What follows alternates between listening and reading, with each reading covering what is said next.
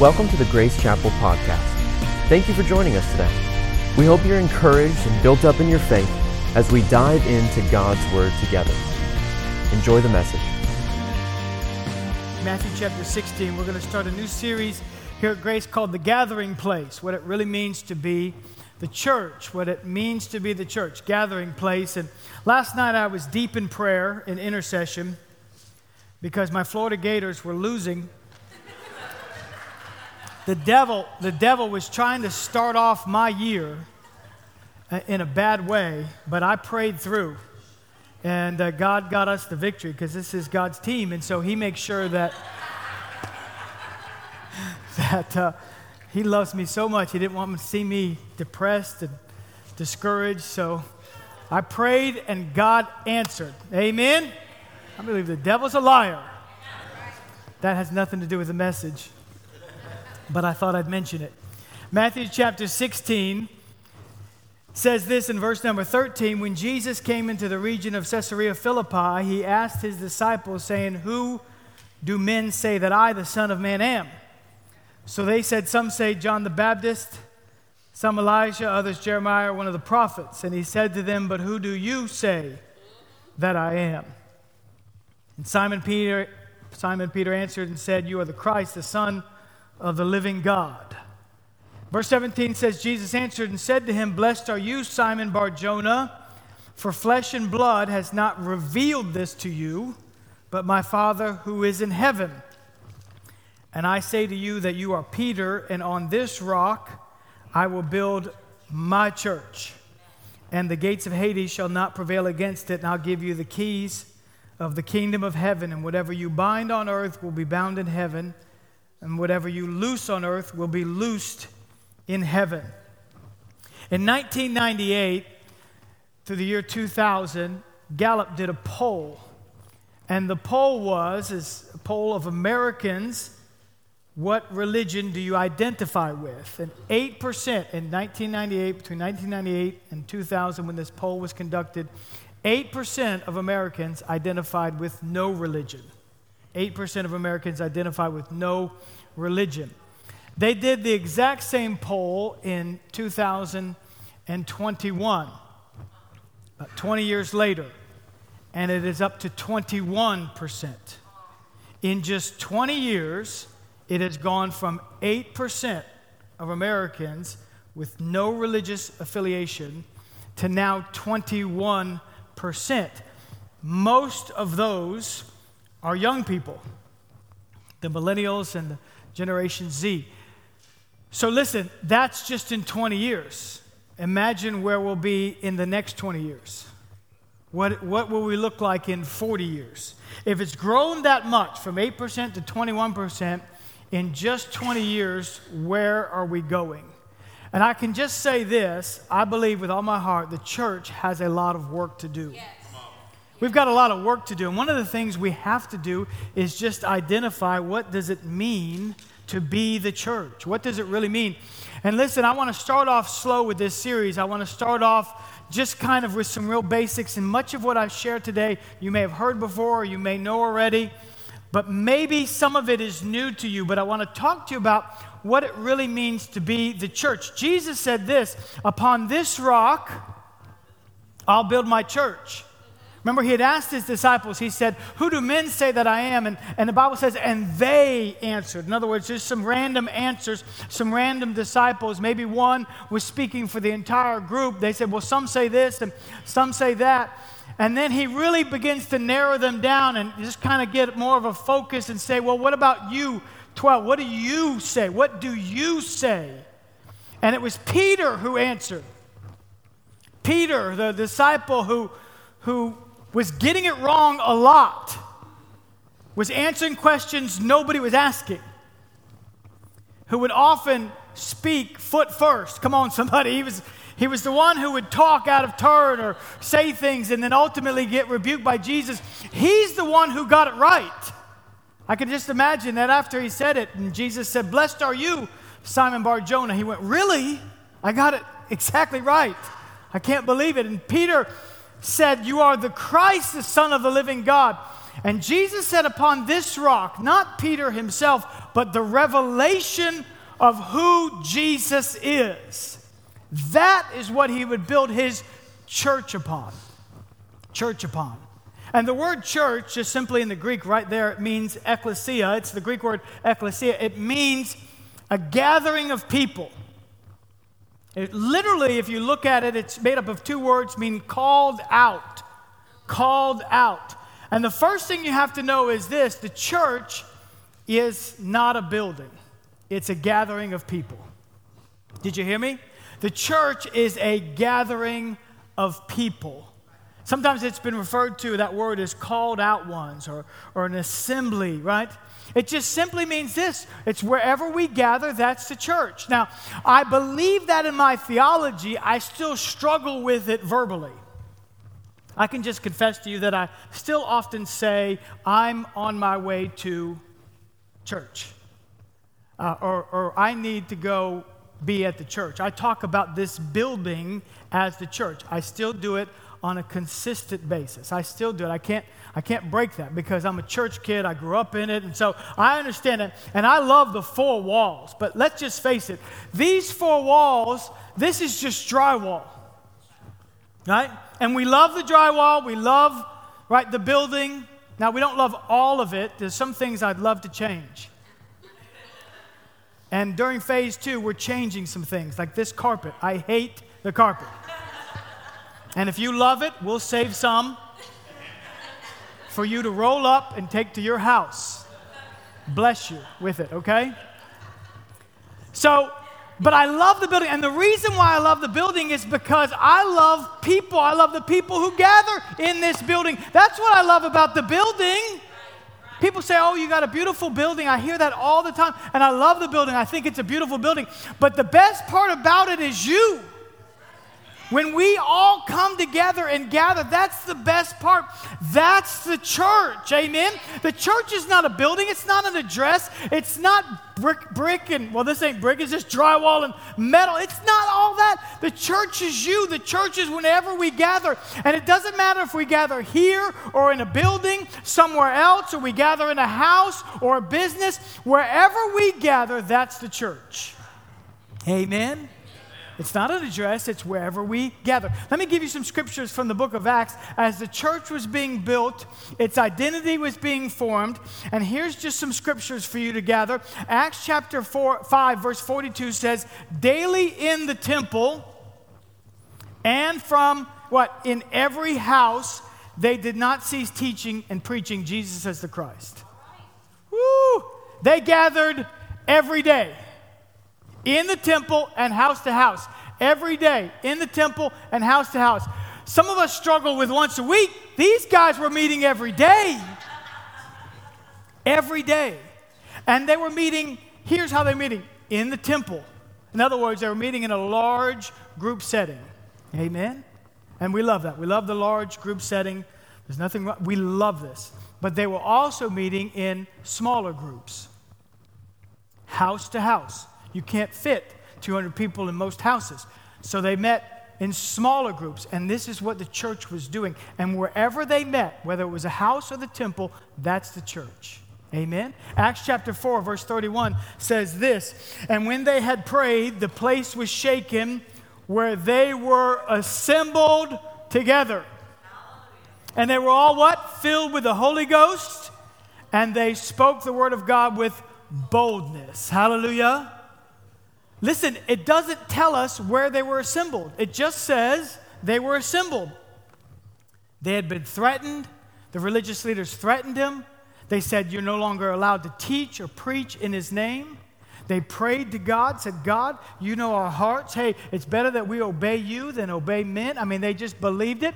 And when they were praying, the place where they assembled together, we don't know where that was, but wherever they were assembled, that was church. That was church. It's wherever we gather. Five people, two people, 200 people, however many people, that's the church. In Acts chapter 2, it says this in verse 46 so they continued daily with one accord. How? In the temple and breaking bread from house to house, They ate their food, we like that part, with gladness and simplicity of heart. Here it is again large group setting, right? They met in rows, large group. They met in, in sections. They met, they gathered together in a large group, and then they met in circles, smaller groups, from house to house. And this is what the church did. And wherever they met, that's the church. That's the church. And the second thing you need to know is this number two is the church is made up of imperfect people. Isn't that good to know? I want you to know the people in your section, whatever section you're in, they're not perfect. Look around. I'm telling you, they're not perfect. They're far from perfect. They are flawed. This week, they probably had thoughts they shouldn't have had, said things they shouldn't have said, did things they shouldn't have done. And here we are gathered, and guess what? We're all gathered together as the church. We're all gathered together as a church. We just read about Peter, and you know, Jesus chose Peter and, and, it chose his brother as well, and they were fishermen. And Matthew chapter 4 says, and they saw, he saw these guys fishing, and he thought to himself, that is the most boring thing I have ever seen in my life. I've got to rescue them from that. And he called them and he said, Hey, guys, come be with me. And these two sailors, imperfect, cursing, come on now, had, had all sorts of thoughts, anger issues. Come on now. I mean, he's called them. They were imperfect, and Jesus said, You come and you follow me. And listen, God chooses imperfect people because they're the only people he has to choose from. There's no perfect people for him to shuffle looking for, right? It's everybody's flawed because that's how we were made. And isn't it good to know that the people that you're sitting next to, right, they struggle with some of the same issues you're struggling with? Come on now. That, that you can identify with people who, who struggle with fear or anxiety or lust or worry, right? That, that people who don't have perfect marriages or perfect kids, come on, somebody, right? That, that when you sit down in a, in a connect group, that they're sharing their story and you're like, wow, I thought I was the only one that did that. When we started this church, we had a group of guys that would get together. We were at an office in Wellington. And man, we got it, and there was like 12 or 14 guys that would sit down and they would start sharing. And uh, man, I was surprised at how just how real they were. I mean, just so real. And I thought, man, this is what it's about. Guys were talking about issues that they were dealing with on a consistent basis. Because you know, most of the time we don't ever want to admit that we have impure thoughts or that we have anger or that we say things we shouldn't say. We never want to admit that. We never want to tell anybody about that. And we come in and we just kind of sit down and, and we ask, you know, hey, how you doing? And they're great, I'm doing great. And your whole family's falling apart and your finances are a wreck and, and your, your, your, your marriage is a disaster. Great, I'm doing great, you know. But the truth is, is that we're not great. We're not perfect. We got struggles, and you need to get to a place where you could go, hey, you know what? I could use some prayer this week because I'm really struggling. And you just say, hey, here's what I'm struggling with. And nobody judges you, nobody looks down on you. Because I grew up in a youth group, you never admitted you were struggling. I remember one time we were, we were gathered together with a bunch of teenagers, and two, a couple of the guys were wrestling, and they were just kind of messing around. And one of them said a curse word. We all went, Devil! right? We thought this guy was, oh man, he's not even saved. He said a curse word. And then I thought, wow, you know? I, I, then I got into a church where it was just a little more real, you know what I mean? And you could admit your faults. And now I've heard a few ministers say some things that, that aren't so sweet and kind every now and then. Because the truth is, is that we're all struggling in some area. And we just have to be real because nobody is perfect. Amen? Nobody's perfect. Now, listen, we should strive to be holy, right? That doesn't give us a license to do anything or permission to do anything. It just lets us know that there are other people out there dealing with the same issues. And I don't want to go to a perfect church. My pastor used to say growing up listen, you find the perfect church, join it, and it is not perfect anymore. Amen? You just made it flawed. Amen? And that's true of your connect group, that's true of church. We're all just here together trying to serve God with all of our heart, soul, mind, and strength and love Him. Amen? So there's no perfect people. Amen? And then the third thing I want to share with you today is this the church is identified as a family. It's identified as a family. In the Word of God, when you see church, when you hear some of the apostles address the church, the church of Corinth, the church of Ephesus, the church of Philippi, you often see this word, brethren. New Living Translation, other translations, they'll just break it down. Brothers and sisters. Brothers and sisters. Amen? Because that's how we should identify with each other as brothers and sisters. Now, I don't know what kind of family you grew up in.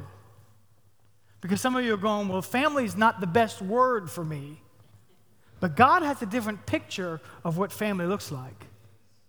And He's the perfect father. And even though you might have an imperfect brother, an imperfect sister, guess what? The Bible says in Psalms 68, verse 6, God sets the solitary in families.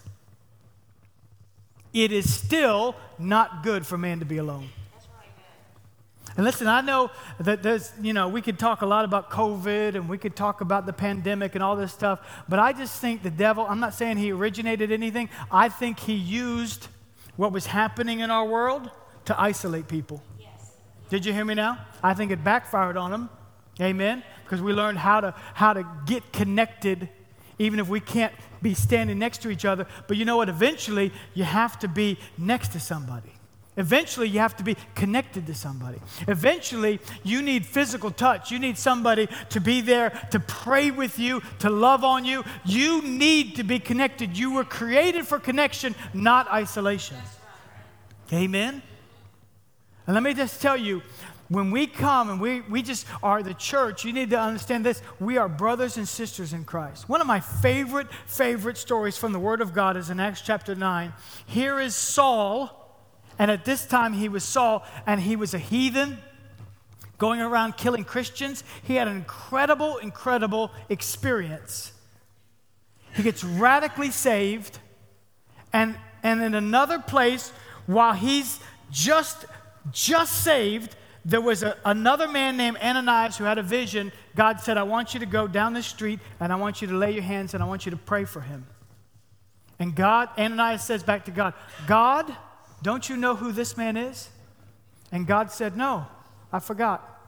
No, God said, God said, I know exactly who he is. He's a chosen vessel for me. But Ananias said, He's killed Christians. But he obeyed God, goes into the room where Saul is. Saul has spent three days without being able to see. And he says to him, and these are the first recorded words that Saul ever heard. The first recorded words in the Word of God are this Brother Saul. Listen, that is powerful. Listen, let's bring that home. If Osama bin Laden was still alive, right? If he was still alive and he's out there somewhere and, and we hear a report that he gets saved and God says, I want you to go get him bring him back to your house. He's going to spend the night with you. And I want you to pray for him. Right? Most of us would sleep, one eye open, nine millimeter, on the bed. Come on now. Because we'd be like, God, this is crazy. I... But yet, God would say, that is now brother Osama bin Laden. See, it was the same circumstance. You have to think about like this. Now, we come into this room, and guess what? Brothers and sisters. Huh? Now, I know that the person that you may sit next to at a connect group, they may just rub you the wrong way. You might be next to Sister Sandpaper, and man, they're just rubbing up against you, and they're like, you just, you're just having a tough time loving them. Good. Good. How many of you had brothers and sisters? Yep. It's called family. It's called loving people in spite of. Amen? It's called growth. It's called God brings people into your life for a reason. But do you know at the end of the day, you're still family? Amen? And you need somebody to pick you up when you fall down. Huh? You need somebody to be there. If you're struggling with fear, you need to get to a place where you could say, Hey, I'm really struggling. I could use some prayer right now. You need a, a, text message to come through. You need a phone call to come through. If you need prayer, you need, you need a breakthrough. You need people who will stand with you. Amen? That's why we need family. That's why we need church. That's why we need to gather. That's why we cannot be isolated. It cannot be, hey, how you doing? Great. I'll see you next week. How you doing next week? Great. I'll see you next week. How you doing next week? Great. There has to be a deeper connection. Amen. And God called us to meet together in large settings, but He's also called us to meet together in smaller settings, connect groups. Because you need people. You need people who just love on you and care for you and, and encourage you and even challenge you. I think to myself, where would I be in my marriage if I didn't have people? But I had men in my life who challenged me, looked at me, called me selfish. How dare they? Huh? If I didn't have those people in my life, I'm telling you, I would not be married today. But God saw fit, amen, to connect me. Thank God for them, amen. And listen, we all need that kind of connection. Do you know what it says in 1 Peter chapter 3, verse number 8 says this, finally all of you should be of one mind, sympathize with each other, and love each other as brothers and sisters. Love each other as brothers and sisters. Wherever we gather, whenever we gather, that's the church gathering as brothers and sisters. Our Connect groups launch next Monday. It's all the week of September 11th. They're going to start. And the first group that meets that Monday night, the first group that meets at 7 o'clock at that house, it's not here at the church, it's at somebody's house. The first group that meets, that's the church. And let me just say this it's as much the church there as it is here. Did you hear me? It is exactly just the same. It's as much the church there. The groups that meet in other homes, the groups that meet at other places. We also have groups that meet here at the church. We have a group that goes outside walking. Wherever we gather, whatever gathering place we have chosen, that's the church. Amen? And we need that. We desperately need that in our life. I'm going to have someone come share a testimony of how God connected them here at Grace. Uh, Shannon Mosiak just came from California, and, and man, she just went to the deep end of the pool. She dove right in, went through discipleship classes, equip classes, uh, and got involved in our connect groups. And I, I want to ask her to come and just share her testimony of connecting here at Grace. Would you welcome Shannon as she comes to share today?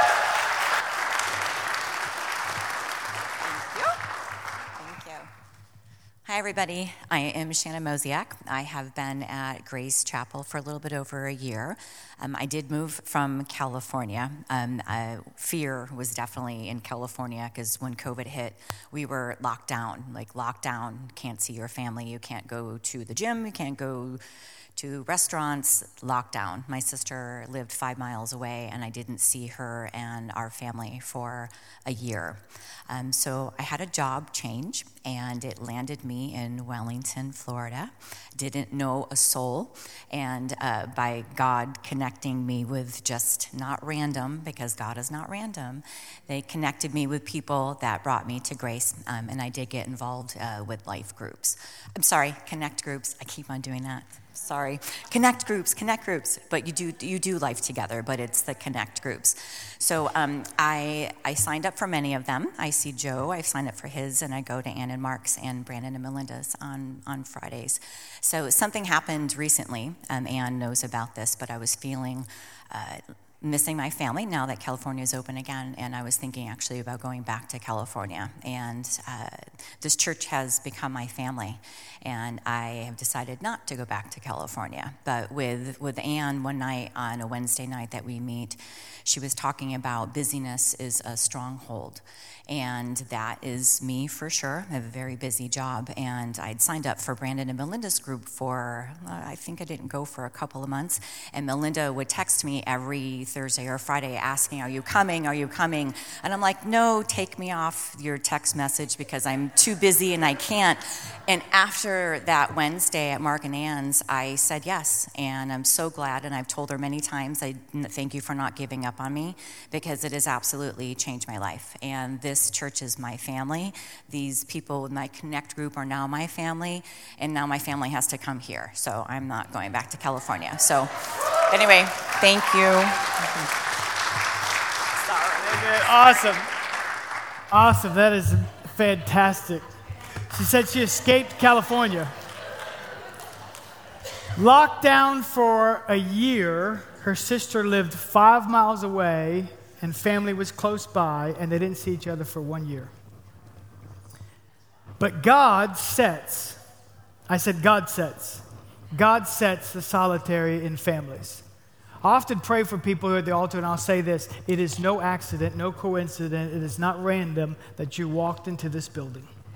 Now, listen, you walked into a building. We love the building. We love air conditioning. We love padded seats. We love a place to be able to gather, invite your friends. That's great.